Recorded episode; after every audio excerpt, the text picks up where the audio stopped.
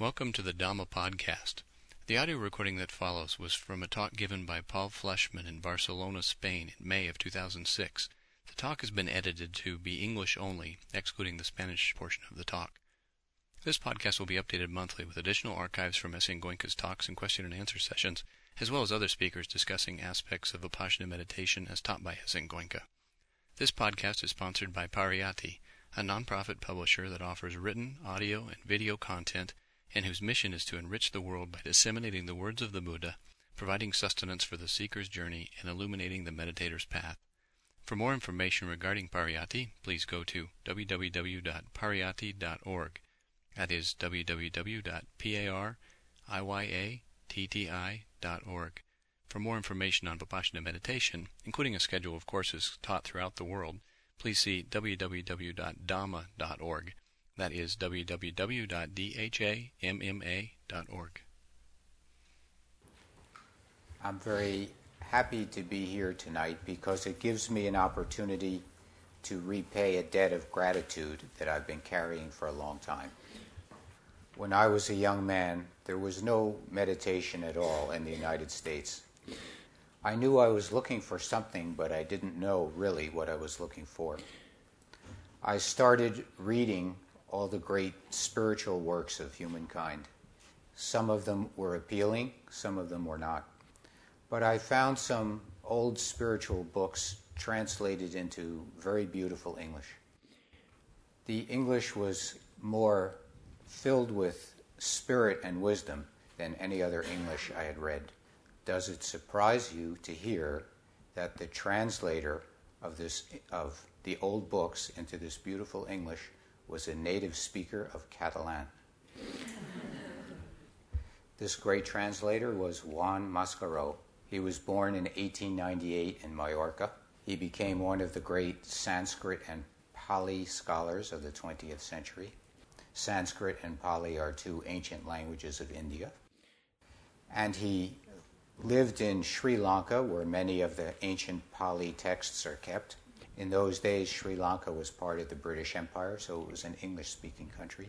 He then married an English woman and lived the rest of his life in, in, in, England. But he always insisted that his knowledge of language came from the poetry he had learned in Catalan. For many years after I read his books, he and I corresponded, and we became good friends through the mail. Shortly before he died, I visited him in England but I consider him one of my great teachers, and therefore I have a debt to the spirit that is contained in the Catalan language, which he was able to transmit into English. I want to tell you about Vipassana meditation from the standpoint of a meditation that combines realism and idealism. Sometimes people think of meditation as something otherworldly or unrealistic but I'm a student of the sciences of medicine, and I'm a person who was born into our nuclear era. When I was a two day old baby, the first nuclear weapon was dropped. I don't live in a naive world. At the same time, sometimes people think idealism is foolish. How can you be idealistic in a world full of danger and suffering? Before I came to Vipassana, these two sides of me were in a tug of war. On the one hand, I saw how difficult and filled with suffering human life can be. On the other hand, I was young and idealistic. There's a beautiful quote from the Greek author Nikos Kazantzakis, who wrote Zorba the Greek. That was a novel and a movie. Kazantzakis said, Happy is that person who believes they were born to remake the world. Woe to that youth who does not have some madness. What kind of madness should youth have? A young person should believe that they can do something that has previously been considered impossible.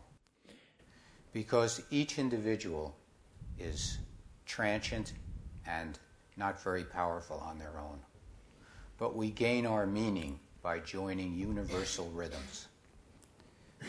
So it is the duty of every person to understand their historical era and then to assign all of your energy to one small task. The most important thing is never to deny the idealism of your youth. Because there was no meditation in India, and because I had been inspired by writers like Juan Mascaro, when I finished my psychiatric training, my wife and I returned to India, where I had been previously, and we sought out something that might contain the kind of wisdom that Juan Mascaro had translated from the old books. We encountered many foolish things, we encountered many superstitious things. But we finally came upon a teacher whose teaching we've been following now for over 30 years.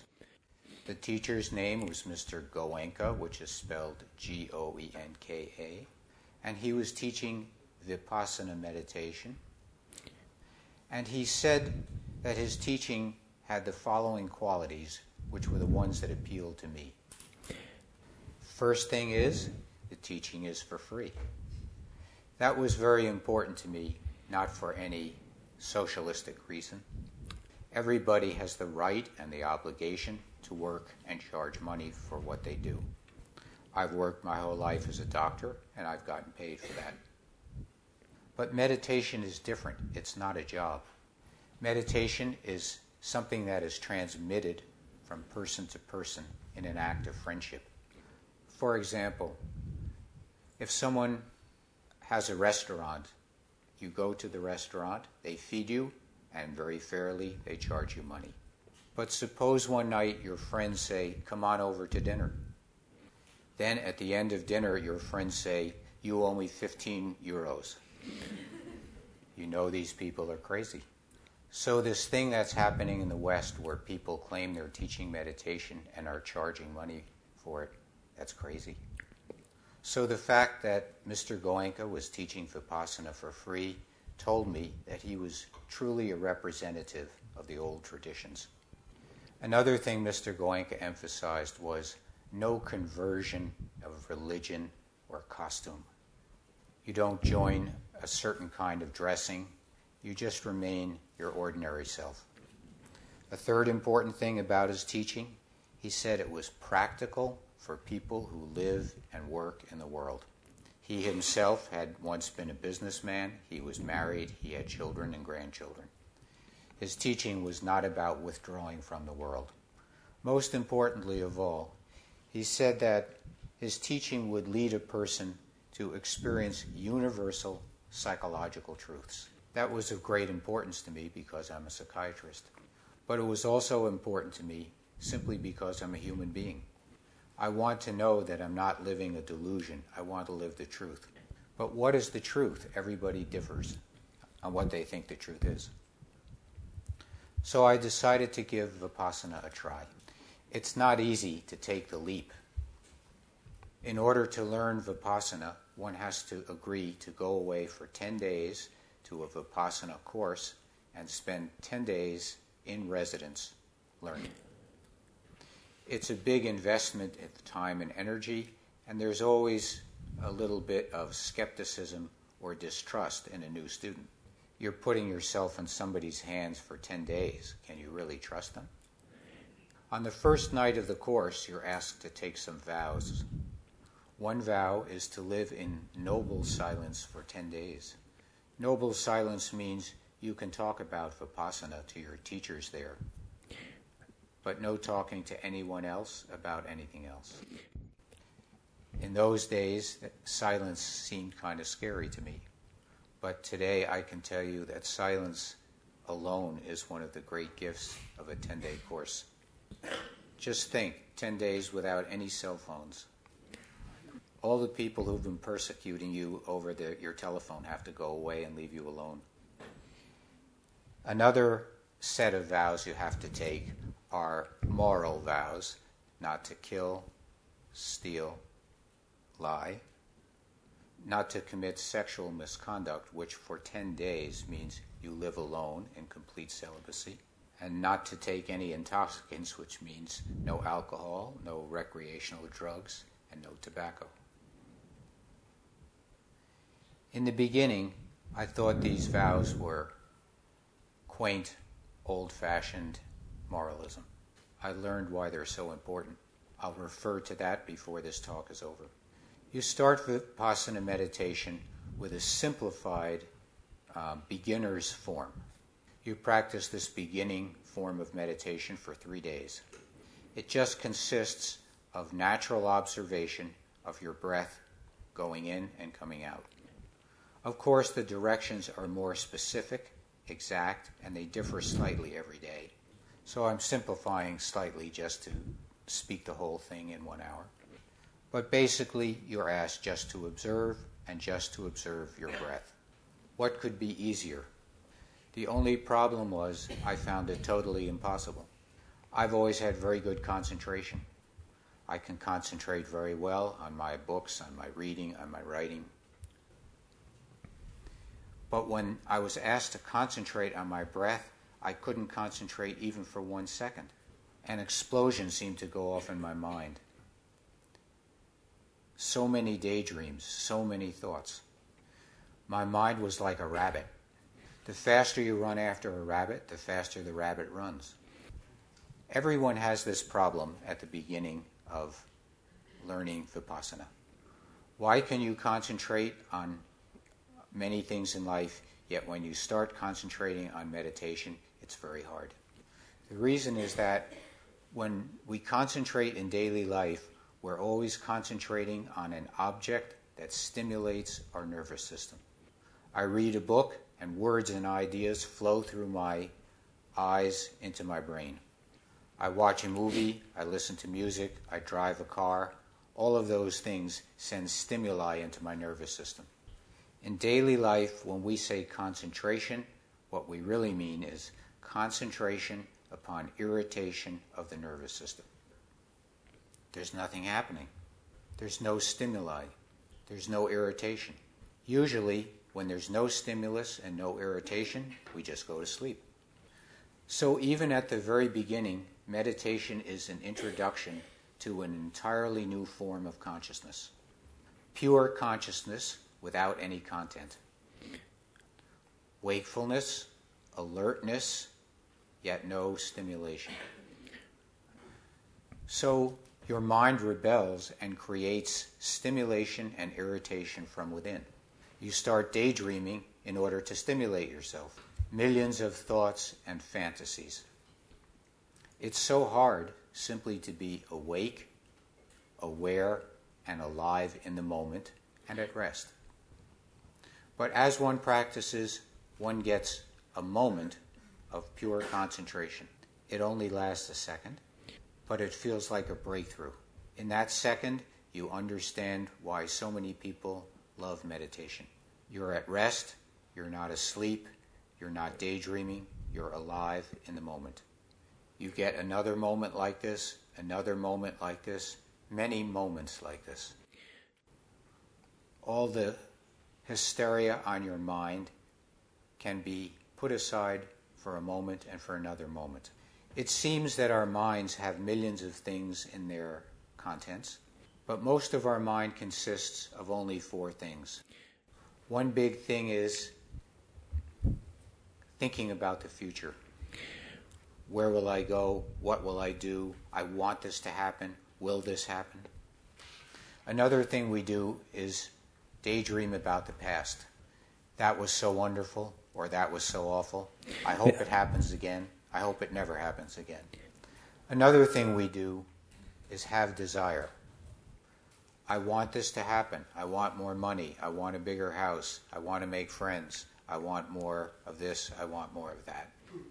So there's future and past, there's desire, and finally, the fourth thing is fear. I hope this never happens. This better not happen. How would I survive if this happened? As you start meditation, you get freedom from future and past, from desire and fear. But you're not escaping. You're truly alive in this moment.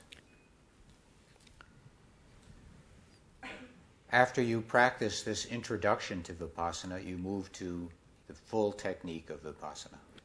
In the full technique, you meditate on the sensations throughout your entire body. There's nothing evasive or subtle about the directions. You're taught very clearly and logically. You don't have any doubts about what you're supposed to be doing in this clear Vipassana technique. But why meditate on the sensations of the body? There are mantras and prayers and visions. Why does Vipassana pick something like sensations of the body? One reason is it's entirely non sectarian. It's acceptable to anybody, whether they're religious or non religious. Another reason was shown in the movie by Woody Allen called Annie Hall. In that movie, there's a very fancy Hollywood party. A lot of Hollywood stars are there. Suddenly, one of them goes into panic and makes a desperate phone call. And he says, in a, a tone of desperation, I've forgotten my mantra. You can't forget to bring your body with you. You can't lock it in your car and leave it with the keys and the cell phone. You always have your object of meditation with you.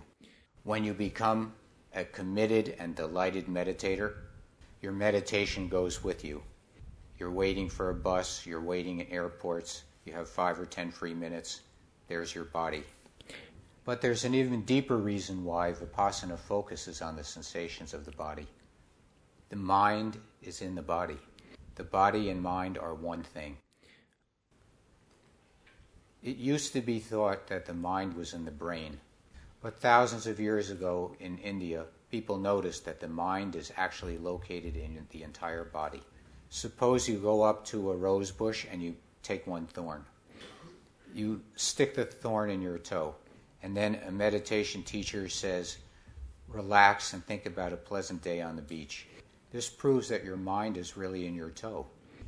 Wherever your attention goes in the body, there's also part of your mind in that part of the body.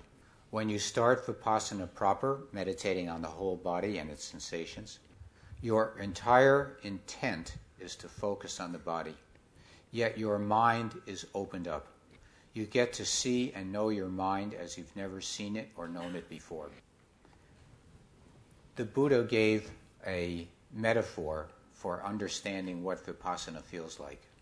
Vipassana is not Buddhism. Mr. Goenka is not a Buddhist. I've been doing Vipassana for over 30 years, but I don't call myself a Buddhist. Vipassana is for anybody, regardless of what they call themselves.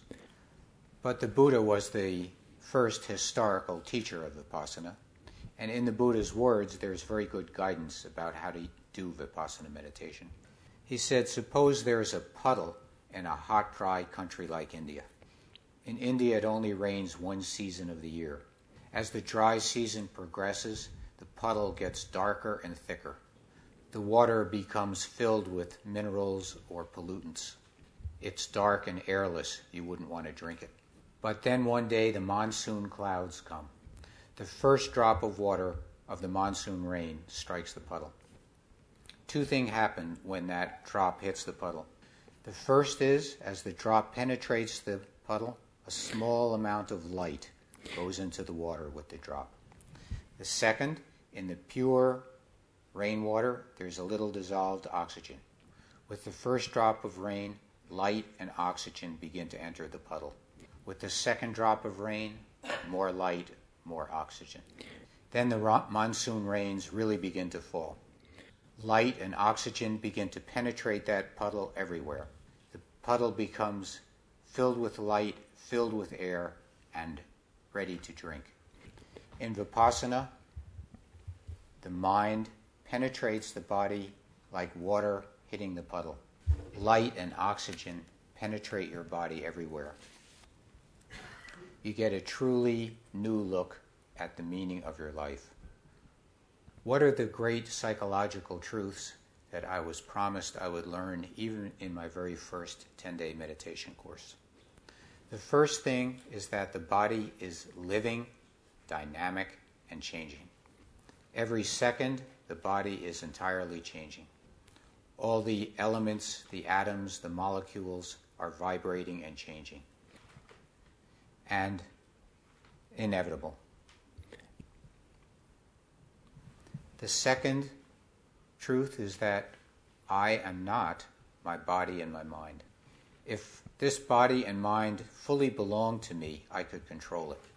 I get the impression of control because I can make small, insignificant kinds of control. I can say right arm, go up, and it goes up. But if I say beard, don't turn gray, it won't listen to me. if I say aging, stop. It's like my disobedient dog. If I identify with my mind and body, it's very unrealistic. We said at the beginning that Vipassana is about realism. Realistically, in the big picture of my life, I cannot control what will happen to me. It is nature, not I, that controls the fate of this body. So, a third truth the first truth is change, the second truth is that I am not my mind and body. The third truth is I'm constantly making myself unhappy by being unrealistic. People who say that meditation is escape and unrealism and daily life is realism are backward. It's because we are unrealistic and expect our body to obey us and go on forever that we suffer. If we're more realistic, we suffer less. The fourth universal truth that everyone can observe right away in their first 10 day course.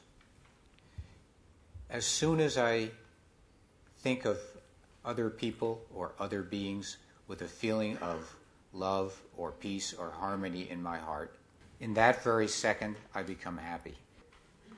The source of my happiness is in my attitudes towards all living things. Similarly, as soon as I think of someone with anger or hate, I myself become instantly unhappy. The thing we hate the most in life is our own feelings of hatred and anger. I can't control what's going to happen to my mind and body, but in every second that I fill myself with positive and good feelings for others, in that second I can control my happiness. One of the effects of Vipassana meditation that all people experience, but which is particularly important for mental health professionals, is the recognition that all living beings contain the same basic truths. Every living being shares the same fate. We are all born and we all die. Every living being feels joy in the company of their friends. Every living being fears the end of their life. We have a common life with all living things. So Vipassana immediately awakens our identification with all others. There's another story about the Buddha. One day he came upon some little boys taking huge logs and trying to pound a snake to death. Snakes in India are truly frightening. Many of them are poisonous, and from time to time, people are killed by snakes. So, on the surface, it made sense that the boys were trying to kill the snake. The Buddha did not tell them to stop. Instead, he asked a question.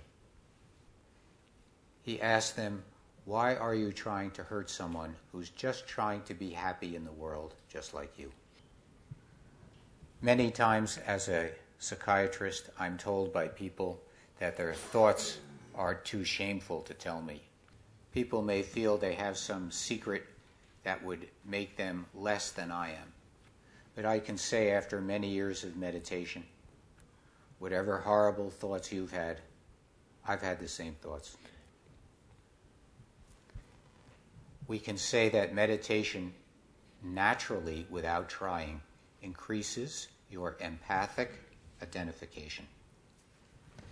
Another benefit that everybody values, but may be of special value to mental health professionals, is helping us regulate countertransference, the feelings that are stirred up in us by the stirred up feelings of our patients. Vipassana is not an effort to suppress your emotions. When you're sitting still and observing yourself, you can't express your emotions.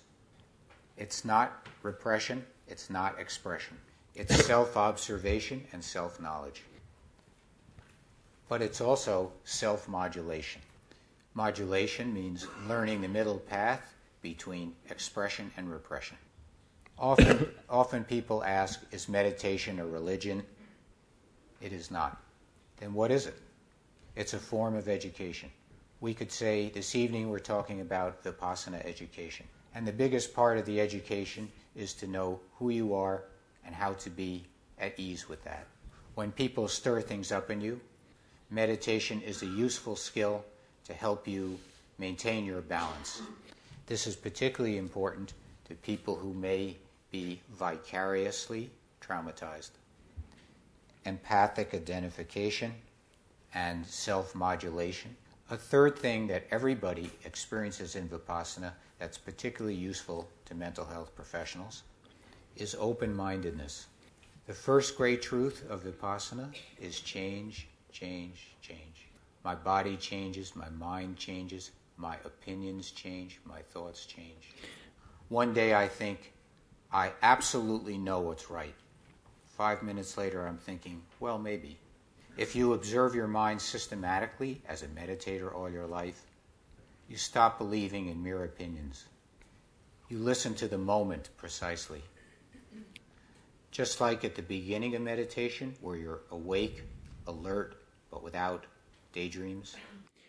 Meditation helps you be in the company of others and listen to what they're saying rather than listening to what you're saying inside your own head. When I was learning meditation, it was being criticized in the West as very selfish. You sit still with your eyes closed, you don't care about anybody else. Really, the opposite is true. Meditation makes you sensitive and aware to yourself and to others. The Buddha was asked, How do you balance taking care of yourself with taking care of others? It's true that there's a bit of intelligent selfishness involved with meditation.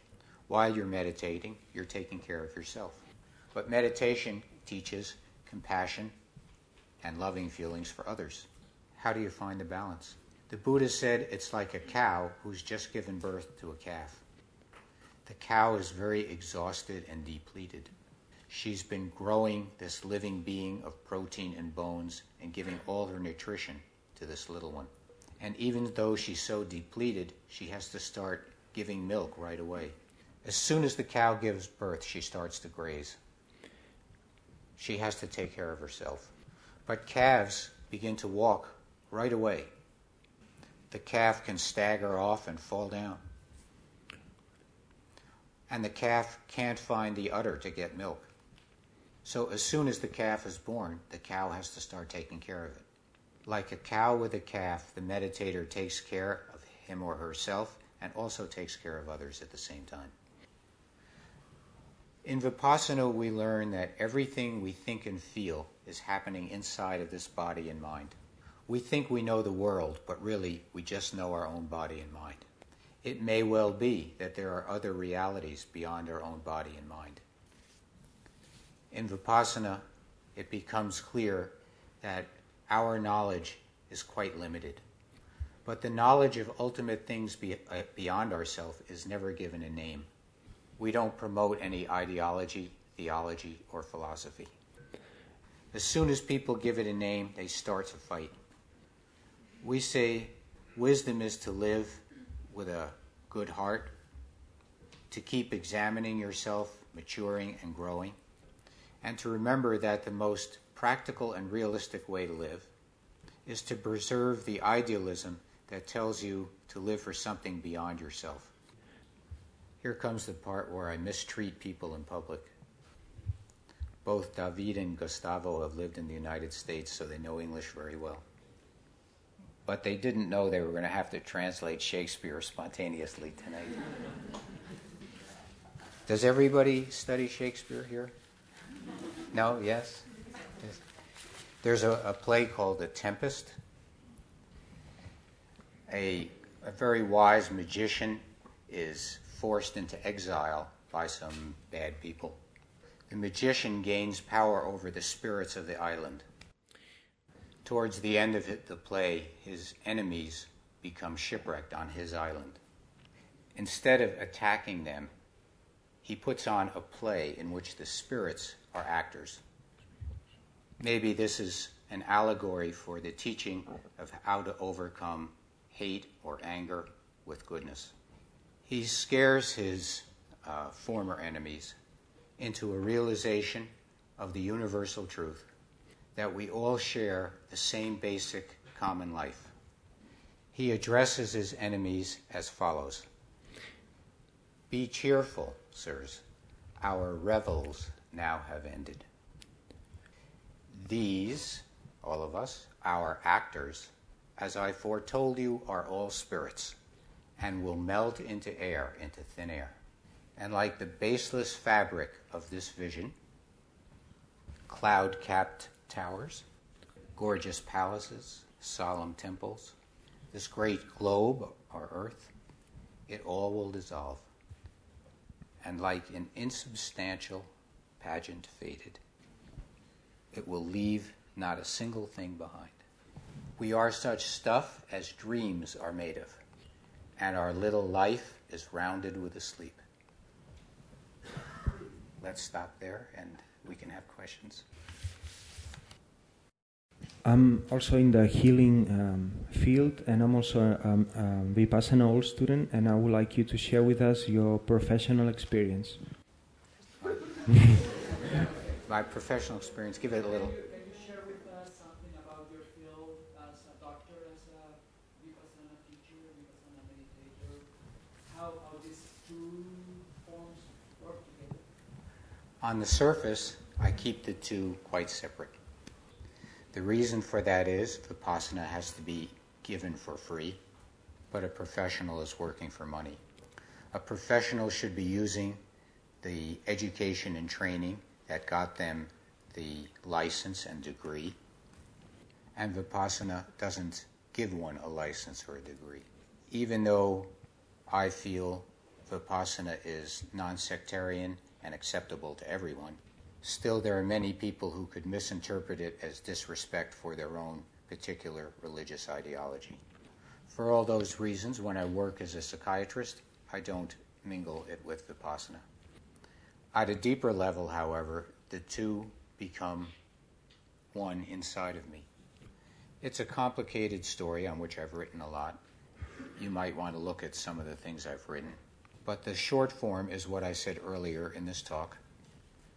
Empathic identification, knowing that what other people feel, I feel, modulating my own responses in the therapeutic work so that I'm not imposing my own problems on someone else, and keeping a fresh, open, listening mind. When I was training as a psychiatrist before I ever heard of Vipassana, one of my supervisors told me that the entire profession could be summarized in one word listen. And then he, ampli- he amplified that. By listening, I don't mean just being quiet, I mean listen. Vipassana helps me clear my mind of myself so that I can listen. Could you share with us some of the insights of the therapeutic benefits of vipassana, perhaps that you have seen in the psychiatric field? And Vipassana is not a form of psychiatric treatment. To take the course, you have to be able to be on your own for 10 days. You have to be able to cooperate, participate, listen to directions, and apply the directions inside your own mind. Not everybody can do this for such a long period of time. One problem could be a person might be subject to delusions, a, a severely mentally ill person. But even a very healthy person may at times be unable to take a course.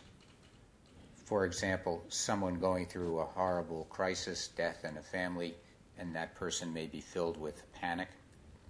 That's no time to start a course. So we don't say Vipassana is a treatment for psychiatric disorder. Vipassana and psychiatric treatment are both important and separate in their own spheres. But all people who do become meditators will definitely experience some benefits from their meditation. There's no point in meditation if it doesn't help. Even the great athletes usually have something wrong with their body, a weak knee or some other orthopedic problem. Those of us who are not great athletes have quite a few things wrong with our body. And in the same way, even if we're generally quite mentally healthy people, we still have many subtle problems in our mind. So Vipassana helps many kinds of people in many different ways because it leads to an integration of the mind with the body through meditation on the body. Frequently, psychosomatic illnesses lessen or even go away because it leads to identification and empathy for other people. Frequently, angry and self righteous people become easier to get along with because it reveals that the thoughts on our mind are the source of our own happiness or unhappiness. Frequently, impulsive people become more introspective and self modulating. Frequently, very shy people find that the community of meditators is a welcoming and easy community to find friends in. I have a question, a really simple one. Why, why the course has to be 10 days long? I mean, there is no. Because, I mean, I'm, I'm sharing my life with someone who's doing, who's, you know, taking uh, Vipassana courses, and uh, I asked a question to her, and there is no answer at this stage. so and really curious because I would like to share that experience. But 10 days, it seems to me really a long period. Okay, good. Since Vipassana is supposed to make us um, empathic towards others, and since Vipassana is supposed to help us be sensitive to the feelings of others, it should increase domestic harmony. if it's not increasing domestic harmony, we want to know why. the 10 days is obviously an educational construction. One of the problems that made Vipassana get lost to the world after it was taught in the ancient days is exaggeration in two directions. Some teachers said, We won't teach Vipassana unless you become a monk and give your entire life to Vipassana. Other teachers started watering down Vipassana and just to please their customers and make a living out of Vipassana, they simplified and diluted it. The 10 day course was the product of long experimentation that allowed both the uh, verbal educational teaching of the material and gives people a real opportunity to practice in a significant and memorable way we want to create an experience that's um, solid enough so that when you go home, you feel confident that you've understood. Immersion and not a mere intellectual teaching. Ten days seems to be about the time necessary for most people to feel they've really been through it.